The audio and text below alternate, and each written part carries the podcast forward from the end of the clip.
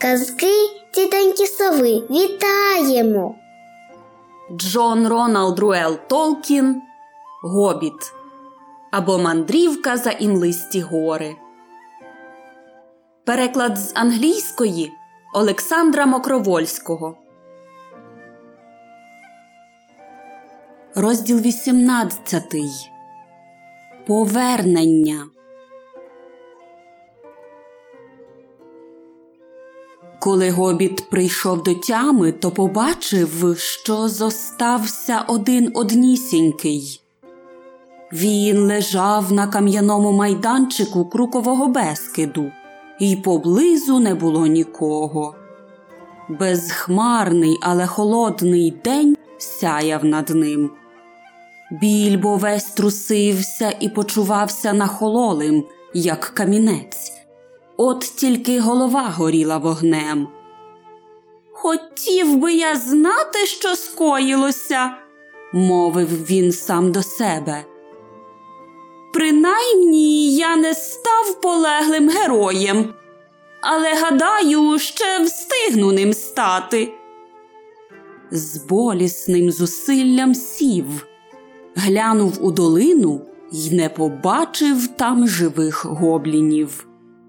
За хвилину голова йому трохи проясніла, й він начебто розгледів ельфів, що ходили поміж скель унизу. Протер очі.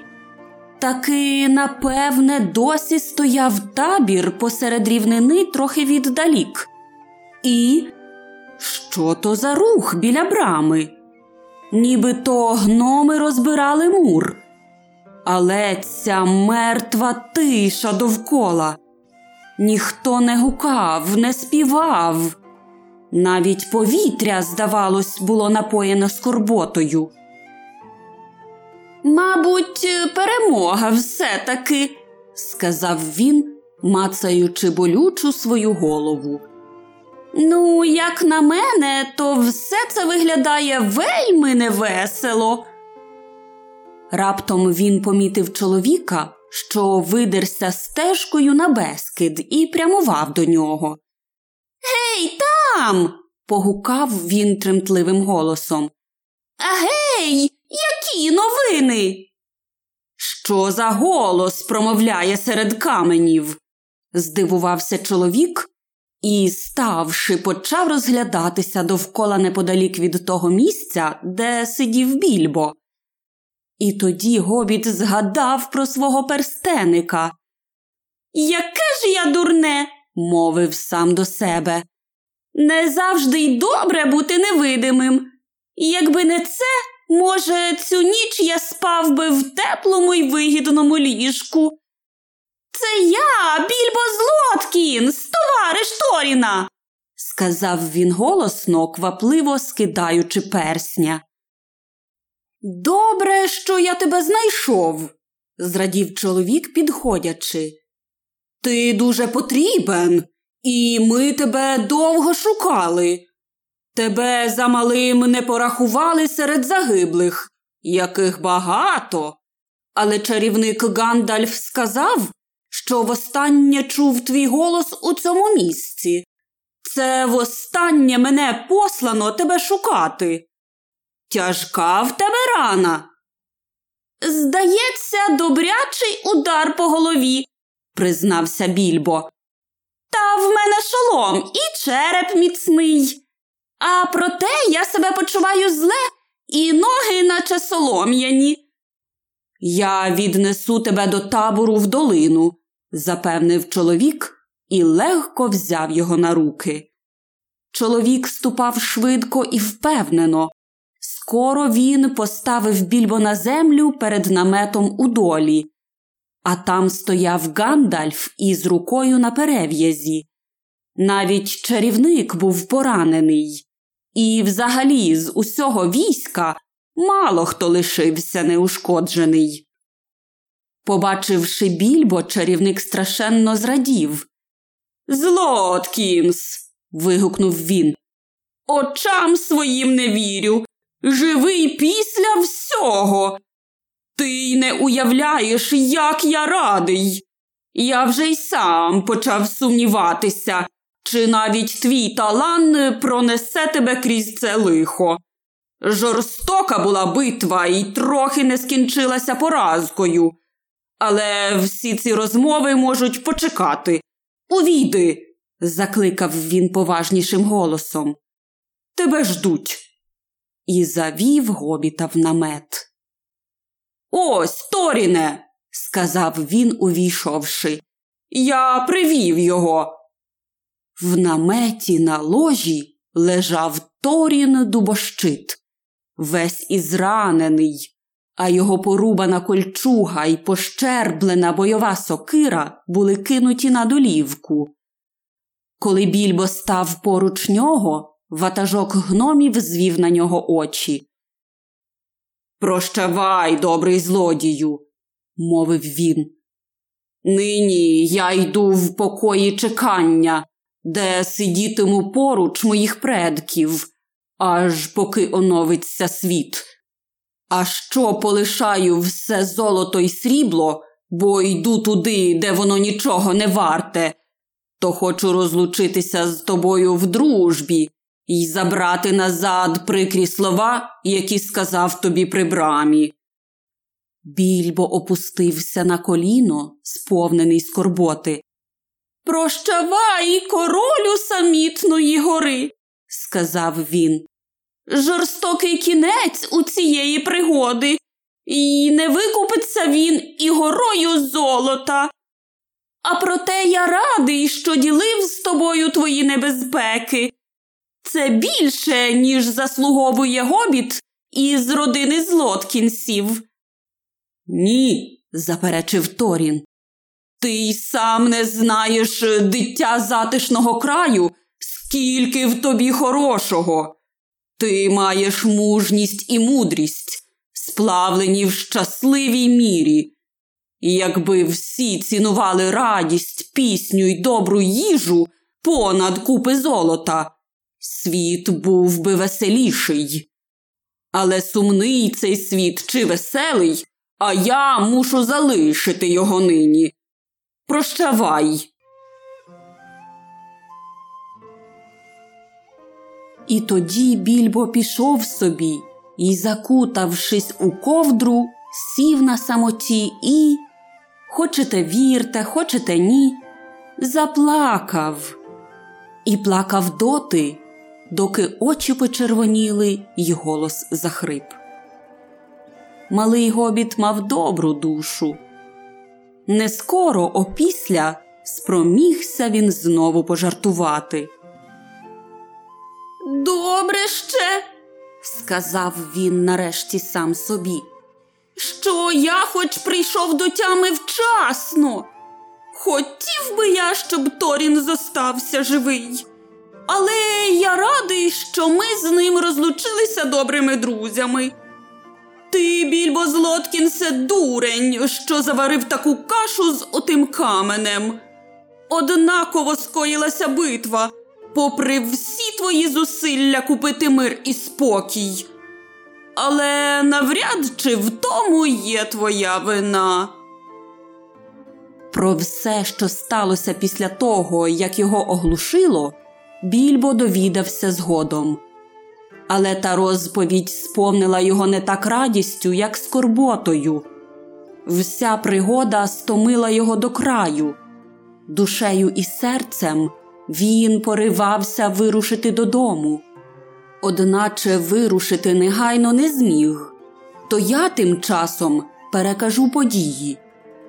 Орли давно завважили гоблінські муштрування і приготування, хоч як ховалися поторочі, а не змогли приховати всі свої дії від зірких орлиних очей. Тож орли й собі згуртувалися у велике військо, яке очолив повелитель орлів з імлистих гір. Зачувши здаля, що заходиться на битву, вони поспішили слідом за бурею і прилетіли дуже вчасно. Саме вони звільнили схили від гоблінів, частину поскидали в урвища, а частину їх, спантеличених і верескливих, погнали просто на мечі й списи їхніх ворогів. Скоро жодного гобліна не зосталося на самітній горі, і люди й ельфи з обох країв долини змогли нарешті втрутитися в битву, що точилася в низині. Але навіть у купі з орлами сили були все одно нерівні. Останньої години наспів сам Беорн. Ніхто й не знав, як і звідкіля. Прийшов сам один і в ведмежій подобі. Його переповнювала така лють, що, здавалося, він виріс до гігантських розмірів. Рев його розлягався, мов били барабани й гули гармати. Вовків та гоблінів він змітав зі свого шляху, неначе то були соломинки й пір'їнки. Напоспівши з тилу, блискавично прорвав гоблінське кільце, всередині якого на невисокому округлому пагорбі скупчилися довкола своїх ватажків гноми. Тоді Беорн нахилився, підняв Торіна, що впав, пронизаний списами, й виніс його з гущі бою. Він швидко повернувся, і гнів його подвоївся. Так, що ніхто не міг устояти проти нього, і ніяка зброя начебто його не брала. Розметавши Болгову особисту охорону, він схопив самого Болга, гримнув ним об землю і розтоптав його. Тоді невимовний страх пройняв гоблінів, і вони сипонули в роздіч хто куди, але з їхніх ворогів у тому як рукою зняло. Відродилася бо надія на перемогу, і вони кинулися переслідувати потвор по п'ятах. Мало який гоблін урятувався. Частина лихого війська потопилася в річці Бистрій, а тих, що втікли на південь чи на захід, переслідувачі загнали в болота обабіч лісової річки. У тих болотах більшість утікачів і погинула. А хто все таки виблукав на межі королівства лісових ельфів, того ельфи або вбивали, або заманювали на певну смерть у непрохідні темні нетрі Чорного лісу. Пісні твердили, що три чверті гоблінського воїнства погинуло того дня і мир запанував у горах на багато років. Ще до настання ночі була здобута цілковита перемога над гоблінами, але переслідування тривало й тоді, коли більбо вернувся до табору. В долині були здебільшого самі тяжко поранені. А де орли? спитав він Гандальфа того вечора, залізши під кілька теплих ковдр. Декотрі переслідують ворога, відповів чарівник. Але більшість полетіла назад до своїх гнізд. Вони не хотіли затримуватися тут і відлетіли на світанку. Даїн подарував їхньому ватажкові золоту корону і заприсягся у вічній з ним дружбі. Жаль, Тобто я хотів би знову їх побачити, мовив більбо сонливим голосом. Може, я побачуся з ними, коли мандруватиму додому, а скоро можна буде вирушати. Як тільки ти побажаєш, запевнив чарівник. Насправді минуло кілька днів, перш ніж гобіт вирушив у зворотну путь. Друзі поховали Торіна глибоко під самітною горою. Бард поклав йому на груди гори камінь. Тут хай він лежить, поки гора впаде, сказав він. Нехай гори камінь приносить щастя всім, хто житиме тут віднині. На Торіновій могилі король ельфів поклав Оркріста, ельфійського меча, відібраного в Торіна, коли ватажок гномів був його полоненим. І в піснях співалося, що Оркріст завжди палав у пітьмі, коли наближався ворог. Тож неможливо було зненацька опасти твердиню гномів. Володіння підземним палацом перейшло по праву до Даїна, сина Наїна. Він став королем самітної гори, і з часом багато гномів звідусіль зібралося до його трону посеред стародавніх палат. Із дванадцятьох товаришів Торіна живими зосталося десять. Філі й кілі полягли, захищаючи ватажка і щитом і тілом, бо ж він був старшим братом їхньої матері. Решта десятеро лишилися з Даїном, і Даїн справедливо розпорядився скарбом. Звичайно, тепер не могло бути й мови, щоб ділити скарб так, як було задумано спочатку. Поміж Баліном, Дваліном, Дорі, Норі, Орі, Оїном, Глоїном, Біфором, Бофором і Бомбуром, чи й більбо. А проте Даїн дав бардові чотирнадцяту частку всього золота й срібла, обробленого й необробленого, сказавши Я хочу дотриматися обіцянки, яку дав небіжчик, адже гори камінь належить тепер йому. Навіть чотирнадцята частка була неймовірним багатством, яке багатьом смертним королям і не снилося.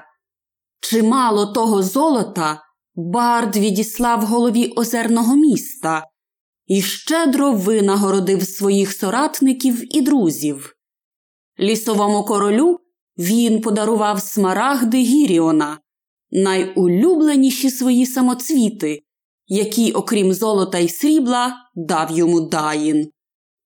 А Злоткінсові Бард сказав Це багатство настільки твоє, як і моє, хоча колишні угоди не мають чинності нині. Адже право на нього мають усі, хто його здобував і захищав. А проте, хоч ти й сам відмовлявся від усієї своєї частки, я не хотів би, щоб справдилися Торінові слова, за якими він пошкодував, що ми тобі дамо мало. Я хотів би обдарувати тебе щедріше, ніж будь-кого іншого. Це дуже люб'язно з твого боку, мовив більбо. Але у мене ніби гора з пліч звалилася, коли я відмовився від тієї частки. Не уявляю, як би я приставив увесь той скарб до себе додому, не спричиняючи ним по дорозі скрізь війну і насильство. І вже й не знаю, що я з ним робив би вдома. Я певен, що в твоїх руках він принесе більше користі. Зрештою, він погодився узяти лише дві невеличкі скриньки одну повну срібла, а другу із золотом. Саме стільки, скільки міг донести один дужий поні. Цього мені буде більш, ніж досить, аби я дав йому раду, сказав гобіт. Нарешті настав час прощання з друзями. Прощавай, баліне, мовив більбо. Прощавай, дваліне. Прощавайте і ви, дорі, норі, орі, оїне, глоїне, біфуре, бофуре й бомбуре. Хай ваші бороди ніколи не стануть ріденькі. І, повернувшись до самітної гори, додав Прощавай, торіне дубощите. Прощавайте, філі й кілі. Хай пам'ять про вас ніколи не зів'яне. Тоді гноми, постававши перед своєю брамою, вклонилися низенько, але слова застрягли їм у горлянках. Прощавай і щасливої мандрівки, де б ти не мандрував, спромігся нарешті Балін на напутне слово. Завітай до нас, коли ми знову прикрасимо наші зали й палати, і ми, на твою честь, улаштуємо чудовий бенкет. І ви, коли йтимете повз мій дім, сказав більбо, не топчіться на порозі, заходьте зразу. Чай о четвертій, але я радий кожному з вас в будь-який час. І, відвернувшись, пішов геть.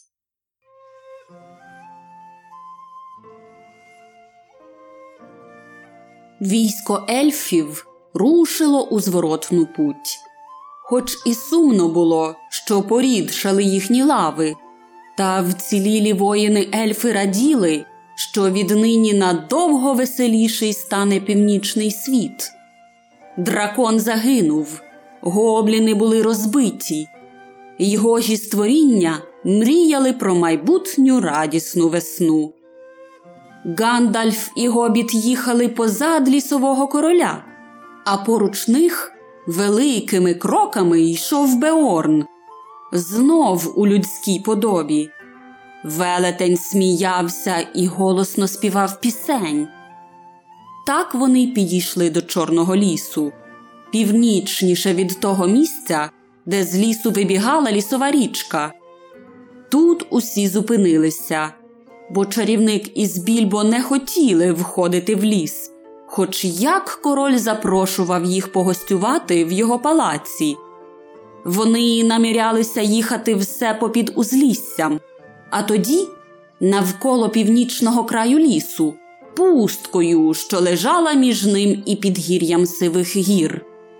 Перед ними лежала довга, безвідрадна дорога, але нині, коли гобліни були приборкані, вона здавалася безпечнішою за жахливі стежки під чорними деревами. До того ж, Беорн теж ішов з ними. Прощавай, королю ельфів, сказав Гандальф. Хай тобі весело живеться серед зеленого листу, поки світ іще молодий. І нехай завжди веселі будуть твої підданці. Прощавай, Гандальфе, мовив король, щоб ти завжди з'являвся там, де тебе найдужче потребують і найменше сподіваються. Що частіше ти гостюватимеш у моїм палаці, то більше буде мені радості. А я прошу тебе, королю, затинаючись і переступаючи з ноги на ногу, сказав більбо. Прийняти цей подарунок. І простяг намисто із срібла й перлин. Чим же, о, гобіте, заслужив я на цей подарунок? спитав король. Ну, знаєте, я думав, ніяково провадив більбо, що хм, треба б якось віддячити за вашу хм, гостинність. Тобто я хотів сказати, що й злодії мають свою гідність. Я випив чимало твого вина і з'їв багато твого хліба. Я прийму твій подарунок, о більбо славний, урочисто мовив король. І я оголошую тебе другом ельфів і благословенним. Хай твоя тінь ніколи не стане коротша, а то красти буде надто легко. Прощавай. Тут ельфи повернули до лісу, а більбо на свою довгу зворотну дорогу. Скільки ще зазнав він випробувань і пригод, поки добувся додому. Дикий край був таки дикий, і, крім гоблінів, там водилося ще багато всяких лихих створінь. Але з гобітом були тепер он які два провідники й охоронці чарівник до самого дому, а Беорн більшу частину дороги. Тож йому жодного разу не загрожувала велика небезпека. Так чи так, а до середини зими Гандальф і Злоткінс, обігнувши півлісу, опинилися перед дверима Беорнового дому. Тут вони трохи й підзимували.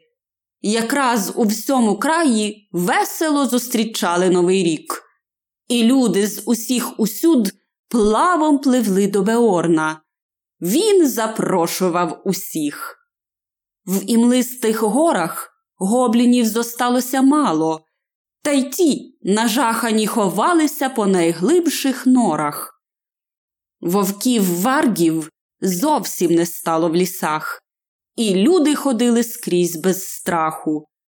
Беорн, заживши великої шани в краї, став згодом правити всіма просторими землями, що лежали між імлистими горами і Чорним лісом. І, як твердять легенди, його нащадки в багатьох наступних поколіннях зберігали здатність прибирати ведмежу подобу.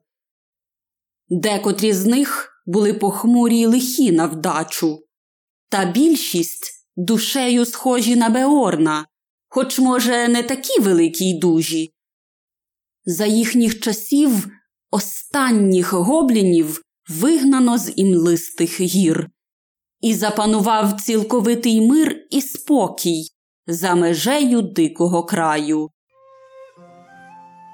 Настала весна, така погожа, лагідна і сонячна, коли більбо й Гандальф розпрощалися нарешті з Беорном.